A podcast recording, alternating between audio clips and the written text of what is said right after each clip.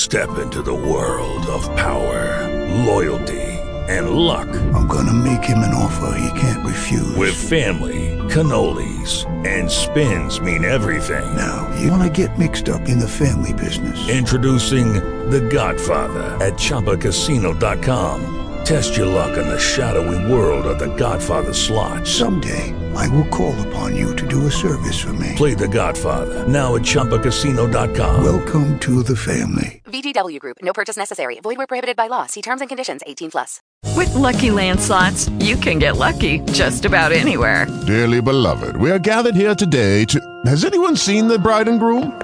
Sorry, sorry, we're here. We were getting lucky in the limo and we lost track of time. No, Lucky Land Casino with cash prizes that add up quicker than a guest registry. In that case, I pronounce you lucky. Play for free at LuckyLandSlots.com. Daily bonuses are waiting. No purchase necessary. Void where prohibited by law. 18 plus. Terms and conditions apply. See website for details. In an expressed crate was a fine curly maple dressing table sent by Freckles. The drawers were filled with wonderful toilet articles from the Angel. The Bird Woman added an embroidered linen cover and a small silver vase for a few flowers, so no girl of the class had finer gifts. Elnora laid her head on the table, sobbing happily, and the Bird Woman was almost crying herself.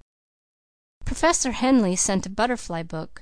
The grade rooms in which Elnora had taught gave her a set of volumes covering every phase of life afield in the woods and water. Elnora had no time to read, so she carried one of these books around with her, hugging it as she went. After she had gone to dress, a queer looking package was brought by a small boy who hopped on one foot as he handed it in and said, "Tell Elnora this is from her ma." "Who were you?" asked the Bird Woman as she took the bundle. "I'm Billy," announced the boy. "I gave her five dollars. I earned it myself dropping corn, sticking onions, and pulling weeds. My, but you got to drop and stick and pull a lot before it's five dollars' worth. Would you like to come in and see Elnora's gifts?" "Yes, ma'am," said Billy, trying to stand quietly. "Gee mentally!" he gasped. "Does Elnora get all this?" "Yes." "I bet you a thousand dollars I be first in my class when I graduate. Say, have the others got a lot more than Elnora?" "I think not." "Well, Uncle Wesley said to find out if I could, and if she didn't have as much as the rest he'd buy till she did if it took a hundred dollars. Say, you ought to know him. He's just scrumptious. They ain't anybody anywhere finer'n he is. My, he's grand!" "I'm very sure of it," said the Bird Woman. "I've often heard Elnora say so." "I bet you nobody can beat this," he boasted. Then he stopped, thinking deeply. "I don't know, though," he began reflectively. "Some of them are awful rich. They got big families to give them things and wagon loads of friends. I haven't seen what they have. Now maybe Elnora is getting left after all." "Don't worry, Billy," she said. "I will watch, and if I find Elnora is getting left, I'll buy her some more things myself. But I'm sure she is not. She has more beautiful gifts now than she will know what to do with, and others will come. Tell your Uncle Wesley his girl is bountifully remembered, very happy, and she sends her dearest love to all of you. Now you must go so I can help her dress. You will be there to night, of course." "Yes, siree! She got me a seat third row from the front middle section so I can see, and she's going to wink at me after she gets her speech off her mind. She kissed me, too. She's a perfect lady, Elnora is. I'm going to marry her when I am big enough." "Why, isn't that splendid!" laughed the Bird Woman as she hurried upstairs. "Dear," she called, "here is another gift for you." Elnora was half disrobed as she took the package and sitting on a couch opened it. The Bird Woman bent over her and tested the fabric with her fingers. "Why, bless my soul!" she cried. "Hand woven, hand embroidered linen, fine as silk. It's priceless. I haven't seen such things in years. My mother had garments like these when I was a child, but my sisters had them cut up for collars, belts, and fancy waists while I was small. Look at the exquisite work!" "Where could it have come from?" cried Elnora. She shook out a petticoat with a hand wrought ruffle a foot deep, then an old fashioned chemise, the neck and sleeve work of which was elaborate and perfectly wrought. On the breast was pinned a note that she hastily opened. "I was married in these," it read, "and I have intended to be buried in them. But perhaps it would be more sensible for you to graduate and get married in them yourself if you like. Your mother. From my mother? Wide eyed, Elnora looked at the Bird Woman. I never in all my life saw the like. Mother does things I can never forgive. And then, when I feel hardest, she turns around and does something that makes me think she just must love me a little bit after all. Any of the girls would give almost anything to graduate in hand embroidered linen like that. Money can't buy such things. And they came when I was thinking she didn't care what became of me. Do you suppose she's insane?" "Yes," said the Bird Woman, "wildly insane, if she does not love you and care what becomes of you." Elnora arose and held the petticoat to her. "Will you look at it?" she cried. "Only imagine her not getting my dress ready and then sending me such a petticoat as this! Ellen would pay fifty dollars for it and never blink. I suppose mother has had it all my life and I never saw it before." "Go take your bath and put on those things," said the Bird Woman. "Forget everything and be happy.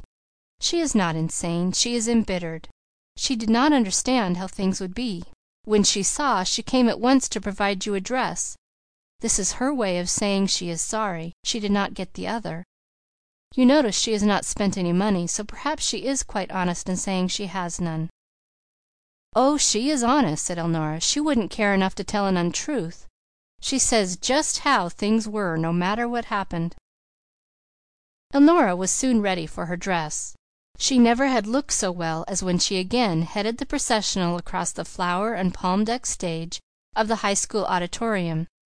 As she sat there she could have reached over and dropped a rose she carried into the seat she had occupied that September morning when she entered the High School. She spoke the few words she had to say in behalf of the class beautifully, had the tiny wink ready for Billy, and the smile and nod of recognition for Wesley and Margaret. When at last she looked in the eyes of a white faced woman next them, she slipped a hand to her side and raised her skirt the fraction of an inch, just enough to let the embroidered edge of a petticoat show a trifle. When she saw the look of relief which flooded her mother's face, Elnora knew that forgiveness was in her heart and that she would go home in the morning. It was late afternoon before she arrived, and a dray followed with a load of packages. Mrs. Comstock was overwhelmed. She sat half dazed, and made Elnora show her each costly and beautiful or simple and useful gift, tell her carefully what it was, and from where it came. She studied the faces of Elnora's particular friends. The gifts from them had to be set in a group. Several times she started to speak, and then stopped. At last, between her dry lips came a harsh whisper. "Elnora, what did you give back for these things?" "I'll show you," said Elnora cheerfully. "I made the same gifts for the Bird Woman, Aunt Margaret, and you, if you care for it. But I have to run upstairs to get it." When she returned she handed her mother an oblong frame, hand carved, enclosing Elnora's picture, taken by a schoolmate's camera. She wore her storm coat and carried a dripping umbrella. From under it looked her bright face. Her books and lunch box were on her arm, and across the bottom of the frame was carved, "Your country classmate." Then she offered another frame. "I am strong on frames," she said. "They seem to be the best I could do without money. I located the maple and the black walnut myself in a little corner that had been overlooked between the river and the ditch. They didn't seem to belong to any one, so I just took them. Uncle Wesley said it was all right, and he cut and hauled them for me. I gave the mill half of each tree for sawing and curing the remainder. Then I gave the wood carver half of that for making my frames. A photographer gave me a lot of spoiled plates, and I boiled off the emulsion and took the specimens I framed from my stuff. The man said the white frames were worth three and a half, and the black ones five. I exchanged those little framed pictures for the photographs of the others. For presents I gave each one of my crowd one like this, only a different moth. The Bird Woman gave me the birch bark. She got it up north last summer. Elnora handed her mother a handsome black walnut frame a foot and a half wide by two long. It finished a small, shallow, glass covered box of birch bark to the bottom of which clung a big night moth with delicate pale green wings and long exquisite trailers. "So you see I did not have to be ashamed of my gifts," said Elnora. I made them myself and raised and mounted the moths." "Moth you call it," said Mrs. Comstock. "I've seen a few of these things before." "They are numerous around us every June night, or at least they used to be," said Elnora. "I've sold hundreds of them, with butterflies, dragon flies, and other specimens.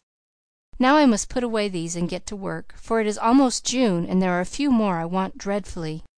If I find them I will be paid some money for which I have been working." She was afraid to say college at that time. She thought it would be better to wait a few days to see if an opportunity would not come when it would work in more naturally. Besides, unless she could secure the yellow emperor she needed to complete her collection, she could not talk college until she was of age, for she would have no money. End of chapter XII.